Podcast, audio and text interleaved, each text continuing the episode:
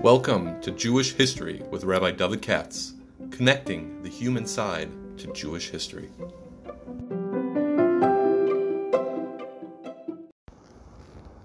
For sponsorship opportunities or to support this podcast, please visit our donate page at www.support.rabbidavidkatz.com.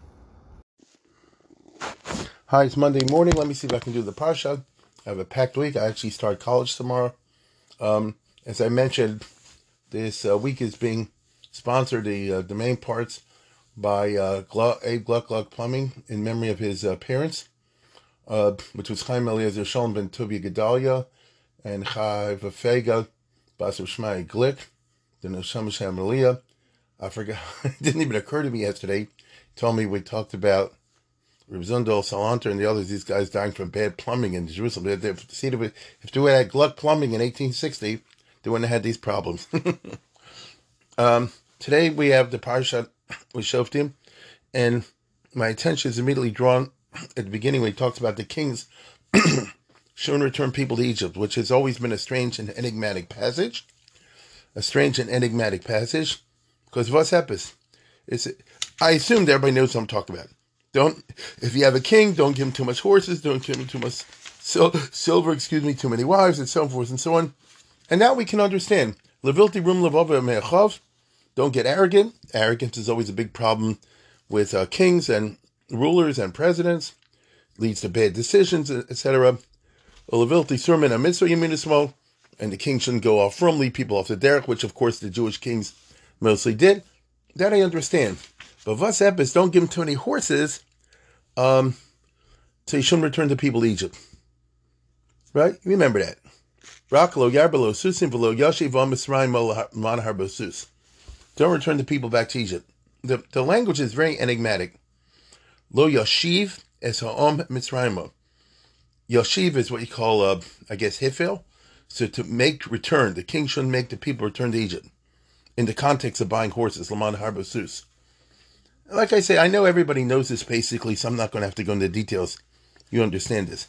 But this has always been problematic, as far as I'm concerned, because um, for some reason, all your mafarshim have, as, as far as I'm aware, have always concentrated on the halachic side of this, which is understandable because the rabbinic literature is primarily a halachic discourse.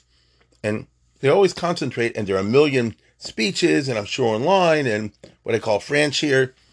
You know, I, how can you live in Egypt? People always lived in Egypt. What about Lo Yeshuv Mitzrayim? Of, you know, uh, it says Lo Sosifil or some uh, Adolam. The Rambam counts not going back to Egypt as one of the 613, etc., etc. And there's all these classic answers. I mean, the Rambam himself, as we all know, lived in Egypt. There's even legends about that. And if you really want all the sources of Ad somewhere, I remember, you know, in the in the cheater book, what's it called? Yechaveh Da'as? Is that the one? Um, has all the sources, you know, the Radvaz, the the the Bechaya, the Sefer uh, Uram, and so forth. I don't want to get into that. I'm asking the following question: What's the shot? Well, Yosef is Hamitzrayma. What's wrong with going back to Egypt? And and by the way, the Gemara says you can go for business pragmatia. So it's not interpreted literally as, you know, like the land itself is me and the Jews should never set foot in Egypt. They could go for other reasons. So what's going on over here? Really? Um, the Gemara always takes this as, you know, um, it's mainly Yerushalmi, by the way.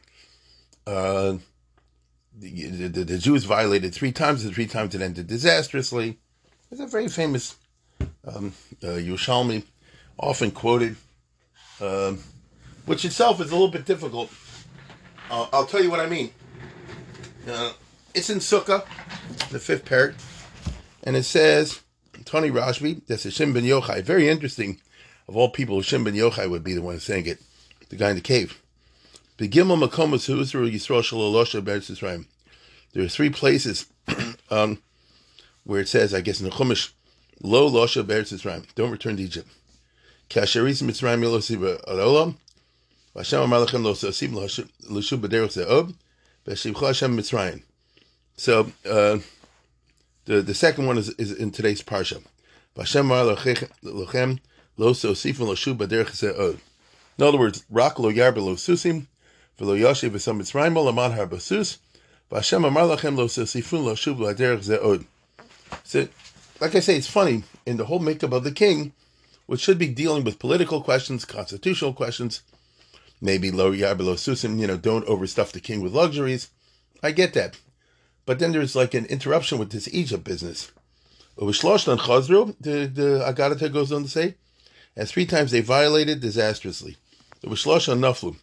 Achas b'mei Sancher melech Ashur, and then Achas b'mei Yochanan b'Kareach, and then the third one is done say Achas, but say b'mei Trajan, Trajanus which again, I'm not in the point here of reading very closely. This I gotta tell you, could, because it doesn't say achas be made Trajan. And what I mean in general is as follows. If you, I, I'll just say it broadly and then look at it, because I'm interested in history. It says that three times the Jewish people violated this, three times they had a disaster. A, B, and C. Now let's go backwards. One is Trajan. That means that in the second temple, as you know, there's a very large Jewish community in Egypt. Even the Gemara, a number of places, praises the fancy synagogue in Alexandria. Oh, you know, right? We've all heard that. That's where they waved the flag to hear Amen and all that. If you really want to go weiter, they even had a temple there, the Temple of the Shchonyo. It was a big Jewish community in Egypt. And they survived for many centuries. During the time of the Emperor Trajan, apparently the Romans massacred them that was not the end of the Jewish community in Egypt, but it was a terrible blow. Trajan would be the guy before Hadrian, so this would be an event taking place between the Churban Bayesheni and Bar Kokhba in the middle. Okay? Uh, okay, I get that. And then you have Yochanan ben Kareach. That is the story of, of Tzom Gedalia. That uh, when the f- first temple was destroyed, so uh, the prophet Jeremiah was spared along with Gedalia ben Achikam and the poor. And the whole story of Gedalia is that in the aftermath of the Churban, Nebuchadnezzar and Nebuzaradan said to Yirmiyahu, you can stay, be under Gedalia, who's not from the royal family, so they won't rebel against Babylonia, and you can keep the poor people with you, the peasantry. And Yirmiyahu, who was a Navi, said, let's take the deal. However, and Yochanan Ben was one of the generals that sided, was on, on the good team with Yirmiyahu. Then Gedaliah was assassinated by bad actors. The Jews panicked, they ran away to Egypt. And, and Yirmiyahu, they said Nebuchadnezzar is going to kill us all. In fact, he's going to torture us. And Yirmiyahu, who was a prophet, said, listen to me. It's all in the book of Jeremiah. Hashem told me they're not going to kill you. Okay? They're not going to kill you. They'll understand that you are not responsible for the assassination. And if you stay here, we can make Eretz Israel work, even in a small way, and perhaps we'll get the base of English back. Just persuade the Babylonian king to be peaceful. But they didn't listen. They went into a panic, they ran away to Egypt, and eventually they all perished there. So that's what that means. The third one, and that was the first one of these, I'm, I do not know exactly what it means. I have an idea, but I'll tell you. It says, Echabi me Sancherev. Now, where in the time of Sancherev did the Jews go back to Egypt? Oh, hold on for a second here. Oops, I had a little interruption there. No interruption. Um, go back to Sancherev there was no, let me put it this way, there's no return of the Jews to Egypt in times of Cherb that I know about or anybody else. You know what I'm saying? If you go by Trajan, then there was indeed a large settlement of Jews in Byzantine period that Trajan seems to have destroyed or something like that. The Emperor Trajan. So Jews had settled there, a big settlement in Egypt. If you go by Yochanan ben Kareach, after the Tzom Gedalia business, the survivors of the first temple ran away and settled in Egypt. They perished there, but they settled in Egypt. So, in other words, I hear that in those cases you're talking about, you know, returning to Egypt and living there. Uh, then you get into all those halachic things. But what's Sancherev? There was no uh, move that we know of for the Jewish people in the time of the 10 tribes, the 12 tribes, whatever, Chizkiah Shebenela and so forth to, to, to settle in Egypt. So what's going on over here? But yet, the Gemara that I just read you, Yerushalmi, uh, says, oh, three times they went to Egypt and it was bad. So you see pretty clearly that what's being referred, if you know a little bit of Tanakh, uh, you understand that what's talking about over there is not the physical return of the Jews to Egypt, because the Jews lived in, in Israel at that time, but the alliance with Egypt. It's, it's a political strategy. Uh, one of the major themes you find in the prophetic writings is political advice, beginning with don't rely on Egypt. Mitzrayim is, is a uh, weak reed. Mishenes konever as they call it. Mishenes konever You, you lean on it, it breaks and cuts through your hand. That's the famous uh, metaphor that they use Egypt. In other words, Egypt will always screw you. They'll promise to help you in a war, they won't show up. And you'll be the sucker. And indeed, this happened repeatedly in Egypt. Hope it's not happening today. Uh, the book of Jeremiah, uh, Yeshayahu, who was around during the time of Chizkiah, and who was prophesying at the time when the north went down, when when Sancherib, uh, when the Ashur destroyed the kingdom of the north. Now here I have to warn you, Chazal are very often not exact in their historical descriptions. That's their style. Okay? That's their style. Um, so they'll say Sancherib did this, that, and the other. If you actually take the trouble to look closely, you'll see it was not Sancherib who ex- exiled the, the, ten tribes.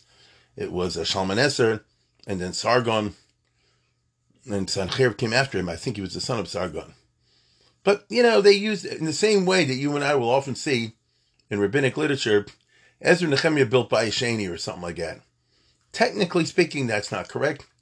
If you actually look in the book of Ezra and the book of Nehemiah, they actually showed up a little bit after the base of Mikdash was rebuilt. But we use these terms in rabbinic literature colloquially. You just got to get used to that. You can't find exactitude sometimes in the statements of Chazal. Sometimes you can, sometimes you can't. It's tricky. Now, so when he says Sancherib, he means that to Kufa, the era of Ashur. And indeed, in the book of Jeremiah, I'm sorry, Yeshayahu, Isaiah, you find a number of cases which the Gemara quotes a snippet of in 30 and 31, Yeshayahu, where the prophet is blasting in the name of God the reliance on Egypt, the alliance with Egypt. Look at chapter 30, for example, in Yeshayahu and Isaiah. Uh, bonim sonim. You wicked children, you wayward children. Lasas Esau, velomini. You come up with all kind of political stratagems, but you didn't ask me. Listen closely. And he went down to Egypt to ally with Egypt, in other words, against Ashur, which means, to use modern terminology, you're allying yourself with the Ukraine against Russia. It's just not smart. And they never asked me, Hashem says. Paro, to find strength in the power of Pharaoh, meaning, oh, Paro's got a big army, he'll protect us. V'lachsos b'tzil Mitzrayim, and to find shade or shelter in the tzil Mitzrayim. And it won't work. V'hayolachem ma'oz paro leboshes. V'chasus b'tzil Mitzrayim, klima. You understand? This all turn out to a sense of shame. Because Egypt will stick you in the back and leave you holding the bag, as they say, and you'll be wiped out by Ashur, and Paro won't help, and nothing will happen to Paro.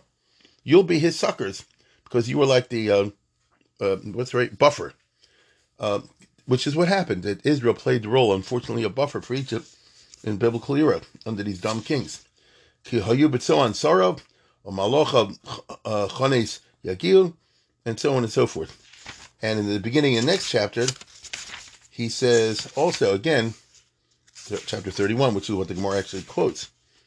This is not a Haftorah, so most people don't know it, but it's straight out there. And he says, Hoy hayardim Mitzrayim le'ezra. Woe, you dummies who go down to Egypt le'ezra. For al sushim yisha'ehu. Right? And they rely on their horses. Meaning, because Egypt had horses, as the Chumash talk about, and therefore they have cavalry, which was like elite troops in the old world. You see? V'yivtchu rechev kirov. V'al parashim kios ma'od. They're relying on Egypt's chariots and cavalry. V'lo sha'u al kadosh Yisrael. Instead of relying on kadosh Yisrael and Hashem. Ves Hashem Lo Doroshu. You see, so it's a general theme in the book of Isaiah. And my point is that what's being blasted over here is not the settling of Egypt, which for some reason, I mean, I understand why. The the, the classic Rishonim and the halachic guys are zeroing in on the specific halachic narrow question of whether Jews allowed to live in Egypt. I mean, again, that's a Lamaisa question. I do understand that, but it's it's much broader than what it's in my opinion when it says uh, the king shouldn't uh, have a lot of horses. Yoshiv is on Laman Harbosus. Now, in my opinion, which as I always say is all I have, I think you see something even more human and large over here.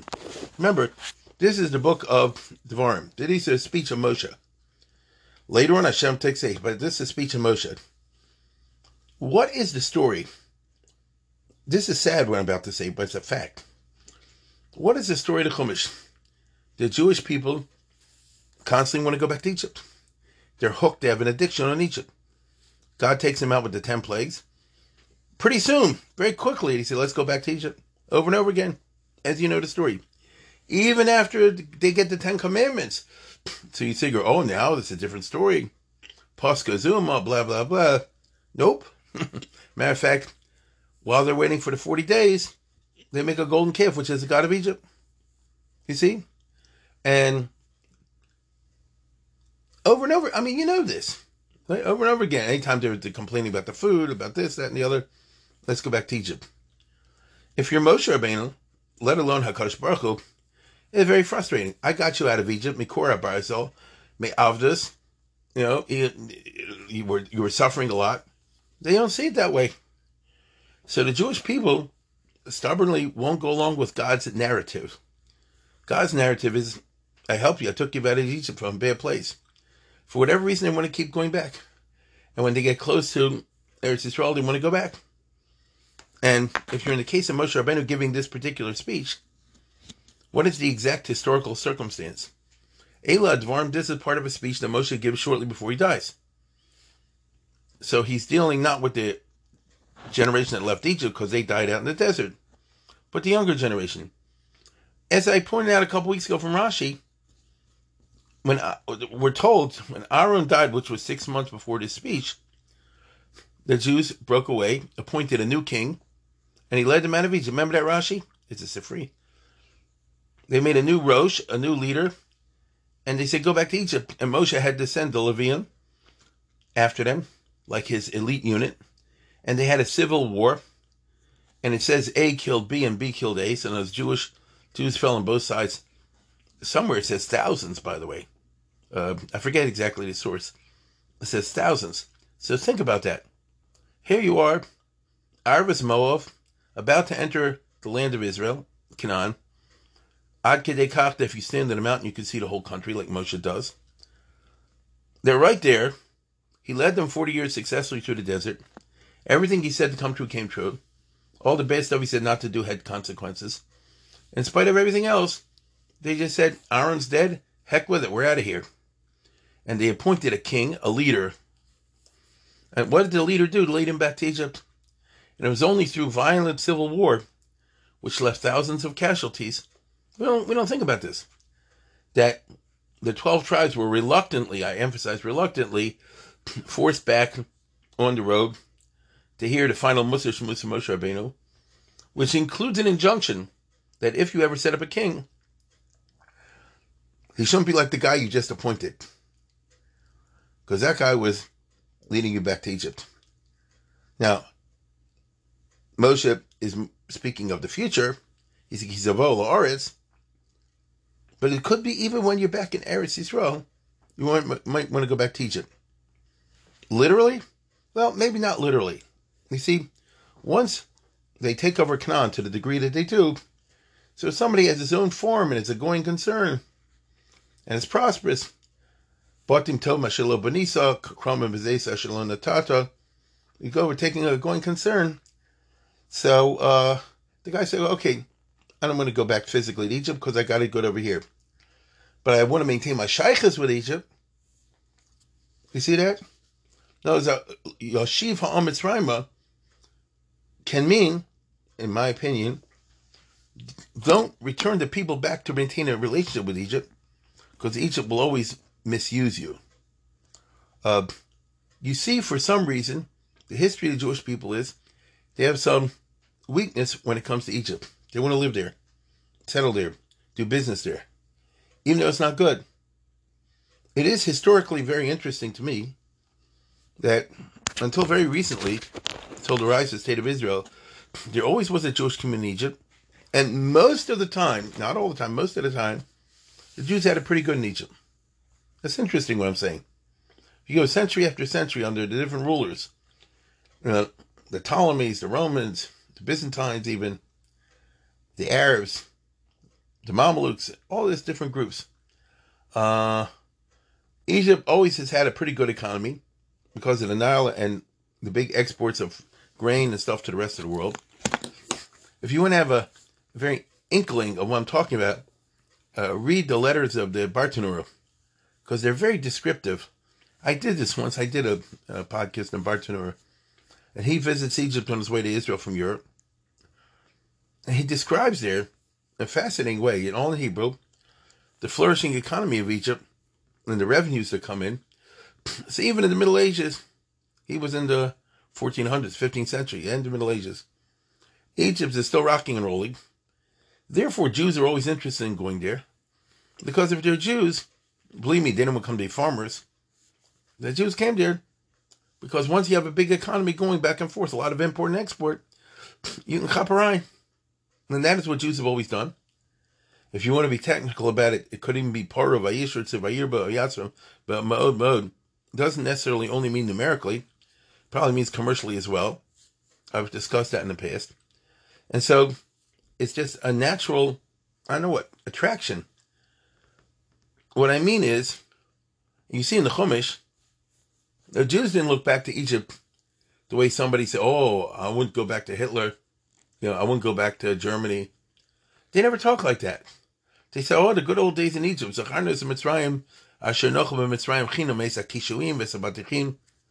always have in the folk memory of the Jewish people, Egypt was a good place even though they also obviously knew about the slavery. But memory is funny. Memory is a funny thing. Sometimes people have memories in which they forget the good and they concentrate on the bad things that happen. This is when you have a bad relationship, for example, between parents and children. I, the mother took care of you and your father did this all these years. Yeah, but I remember he slapped me over here and she did this to me here. And one time they left me home. You know, sometimes people focus on the bad. Sometimes the opposite. Sometimes people say, Oh, I had good times over here when I was young. You forget all the bad stuff that happens. Um, you forget the bad stuff that happens. And so, whatever the case is, the Jewish people in their memory had something positive about Egypt. It is Lamaisa fact that, relatively speaking, with a few exceptions, over the century, the Jews had it good in Egypt, meaning the government there didn't bother them much. They got money out of them. But Egypt never was a country, listen what I'm saying, that expelled the Jews. It's, it's interesting. I'm talking about throughout history. And so if you move to Egypt, like Maimonides, right? Well, the Rambam is a perfect example. He moved to Egypt because there was no anti-Semitism, relatively speaking, and the economy was good. He could make a living. The Rambam's biography is he tried to make Aliyah. The, the economy didn't work. This didn't work. He wanted to, it was up to the Rambam, he would have lived in Akko. It didn't work out. So he ended up living in Egypt. Okay, I get it. His brother was in business there. He developed a medical practice there, and we all know that sort of thing. But the Rambam's not unique. Okay? And so there's something in the genes of the Jewish people that they like Egypt. And this is what Moshe Rabbeinu is uh, driving him crazy. Now, mind you, Moshe was born in Egypt, and he grew up in the Egyptian culture and had been a prince of Egypt. So it's really interesting that he said, they says, look, guys, I get it. And once you get rich, the temptation to hang around Egypt, that's where they got all the flesh pots. You know, that's where they got the luxury places. Lo Yarbalasusin, below Yoshim, Misraim, Mon Harbosus, right? But Egypt has a way of eating you up, and don't do it. So basically, it's a bizionis um, that Jews want to go back to Egypt. But you and I are not unfamiliar with that because I'm going to ask you the following question. How many Jews today live in Germany? Okay. Theoretically, how can somebody live in Germany after what the Germans did to the Jewish people? Which is true. They don't hear it that way, do they? My own niece and nephews in Israel, if I told them, oh, don't buy a Volkswagen or something like that, they look like I'm crazy. They don't cop. Only my generation, or the generation of the survivors, here's such a thing, you don't buy something German. They, they just don't get it. In other words, the words have no meaning for them. Uh, such is the nature of memory. And in addition to that, as I said before, it's also true that there's a permanent existential problem that God put us geographically on the borders of Egypt. I didn't do it, God did it. And the place the Jews are going to is Mamish right next door to Egypt, as we all know, surrounded by a desert. It's very interesting. But more sense if Hashem took us out of Egypt and took us to New Zealand. Okay, they'd be far away.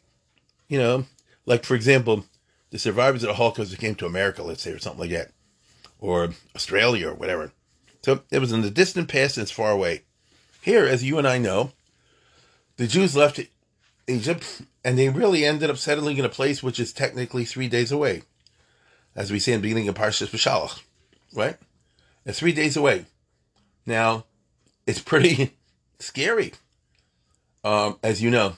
It's pretty weird.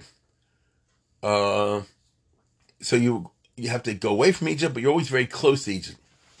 This means that the good Lord set us up in a situation where geographically and politically, what happens in Egypt is always going to affect Israel. And when it says over here you shouldn't return to Egypt, listen closely. Once upon a time, you were physical slaves in Egypt. But even if you don't physically return to Egypt, you can play the role of slave in the international arena by being the patsy of Egypt, by allowing them to manipulate you. And this is what happened throughout our history, especially in Bayis Rishon period, like I just read you from Yeshayahu and later Yirmiyahu and others, which is, if you look at the map, you'll see that Egypt is over there in Africa, North Africa. The great empires of the past were in the Middle East, on the other side of Eretz Yisrael. Ashur, Bavel, Persia, all that. This is the biblical era. Uh, the Hittites. So, in other words, Israel is in the middle. On one side is Egypt, and the other side are the, are the big powers. The Egyptians, and I don't blame them, is a matter of statesmanship. Uh, let me say it like this we need a buffer. You get it? So let's play the Jews. You hear what I said? Let's play the Jews. Uh, let them be the patsies and they'll fight our enemies. Worst case to worst, the best situation is if both sides wipe out each other. Let's say, for, just for argument's sake, Sancherib invaded the land of Judah in the time of Isaiah, Chizkiyahu. And as we know, at the last minute, just when he was about to destroy Yerushalayim, a malach came and wiped out the Assyrian army. Well, who was the beneficiary of that? Well, the Jews, yes. Egypt, mainly. What do I mean? Eretz Yisrael, the kingdom of Yehuda, was 99% wiped out. I've discussed this in the past. The invasion of Sancherib was devastating. You can go online and look at pictures of the siege of Lachish, other places. So the Assyrians came down and devastated and wiped out the whole Yehuda, with the exception of Yerushalayim, which at the last minute, thanks to a miracle, survived. So when the war was over and the Assyrian army withdrew, because a malach killed most of them. It's not like Eretz Yisrael was hooray for us. It's like, uh oh, here comes the survivors. It was a process to, to recover. And the prophet Yeshayahu talks about the fact that the recovery will take a couple of years. Well, guess what? Egypt wasn't touched. You see what I'm saying? The Egyptians could pat themselves on the back and say, we played the Jews okay. Because Lamaisa Ashur came down, attacked Yehuda, and by the time it's over, for whatever reason, Ashur was wiped out. That means Egypt is now safe. And they did that repeatedly. The Nevi'e Yisrael always warned against that. The Malchi Israel didn't listen. And that's Lamah Yoshi was on Mitzrayim. I hate to say it, but we're living it through this down down till today. At the current time, the state of Israel, of course, had a bunch of wars with Egypt 48, 56, 67, 73. Then Egypt, for its own cynical reasons, made peace with Israel. The Egyptians don't mean it. Anybody with a brain knows it. The good Lord has so organized the Middle East. It's fascinating that the current regime in Egypt is very unpopular. The, the, the in fact, the entire uh, uh, regime of Egypt now, what they call the Republic, which has been there since 52, which is really uh, a dictatorship of the army, is not popular among the masses. Egypt has monumental problems. I think they have 100 million people, and they have an economy for that. They even have trouble now with the Nile, might be dried up by Ethiopia or somewhere like that, Kenya. If you look, see, Egypt is in Gahaktatsaurus, which is okay with me. And there's what you call the Muslim Brotherhood and such groups that they want to take over. So, Balkarcha Shalobatovasan, it is in the interest of the ruling group in Egypt ever since the Sadat Treaty of 79. It was Sadat who was killed in Mubarak, and now it's this other guy, Sisi. The way they look at it is the survival of the Egyptian regime depends, among other things, among many things, on an alliance with Israel of a certain sort. But don't fool yourself. The minute either that regime falls, or they see it's not in their interest anymore, they'll screw Israel so fast you won't know what happened. And Israel is, in my opinion, a little too close with them. But Nebuch, we have no we have no no no choice. Egypt, Israel's faced with the Hamas and the Hezbollah and the Iranians and who knows what, and the Palestinian, the PLO, and all this other business. So, you know, you have to play whatever game you can. But the Pasuk warns you, so watch out for Egypt. Because it's Mishenis Kana suits. And this week's partially warn you, Laman Yoshev is on Mitzrayim. Jews have a tendency to have a weakness, to not use our brains when it comes to Mitzrayim. Um, I remember reading a book by the Israeli ambassador to Egypt back in the 90s. Oh boy, he saw he told what Egypt was doing at that time when officially they were peace and friends with with Israel. And it's pretty sad that Israel has to rely on Egypt to be the intermediary to end the wars in Gaza and all this other kind of business. Like I say, politics makes strange bad fellows, whereas the Egyptians always view everything very cynically, Jews get hooked on, on, on the idea that Egyptians now are friends. The Egyptians never see anybody as their friends. I know what I'm talking about um, historically. Rather, they apply the principle of Palmerston. Remember, Palmerston said England has no friends, England has no enemies, England has interests. You see? So that's Egypt. Egypt has no friends, no enemies, Egypt has interests. Israel, they know it at one level, but they also, you know, get hooked on the idea. Oh, we visited Cairo, we have a Pesach hotel there. Who knows? And if the prime minister of Israel, like Lapid, goes to Egypt, it's a big deal. Watch out. The Pasuk warns you. As I said before, the Chazal says you have three cases. You have uh, Trajan when they lived there. You have Yochanan ben Kareach when they lived there. And you have Sancher where they didn't live there, but they allied with them and actually put their trust in Egypt. And that those are the words not of mine, but that's as I, I read you before, Yeshayo. They they trust. I mean, the, the language is just remarkable. Where does he get the beginning of chapter 30, Periglamin? Uh, Ha'hochen l'redes Mitzrayim, upilo sha'olu, la'oz b'ma'oz paro, v'lachsos b'tzel Mitzrayim. But watch out, ha'ilachem ma'oz paro l'boshes, v'chasus b'tzel Mitzrayim l'chlimo. Anyway, I think that's uh, my take on it means on Yeshibas Mitzrayim. And uh, with that, I bid you a good day. Once again, I want to thank the Bucks for sponsoring this week. And now to get down to preparing for college.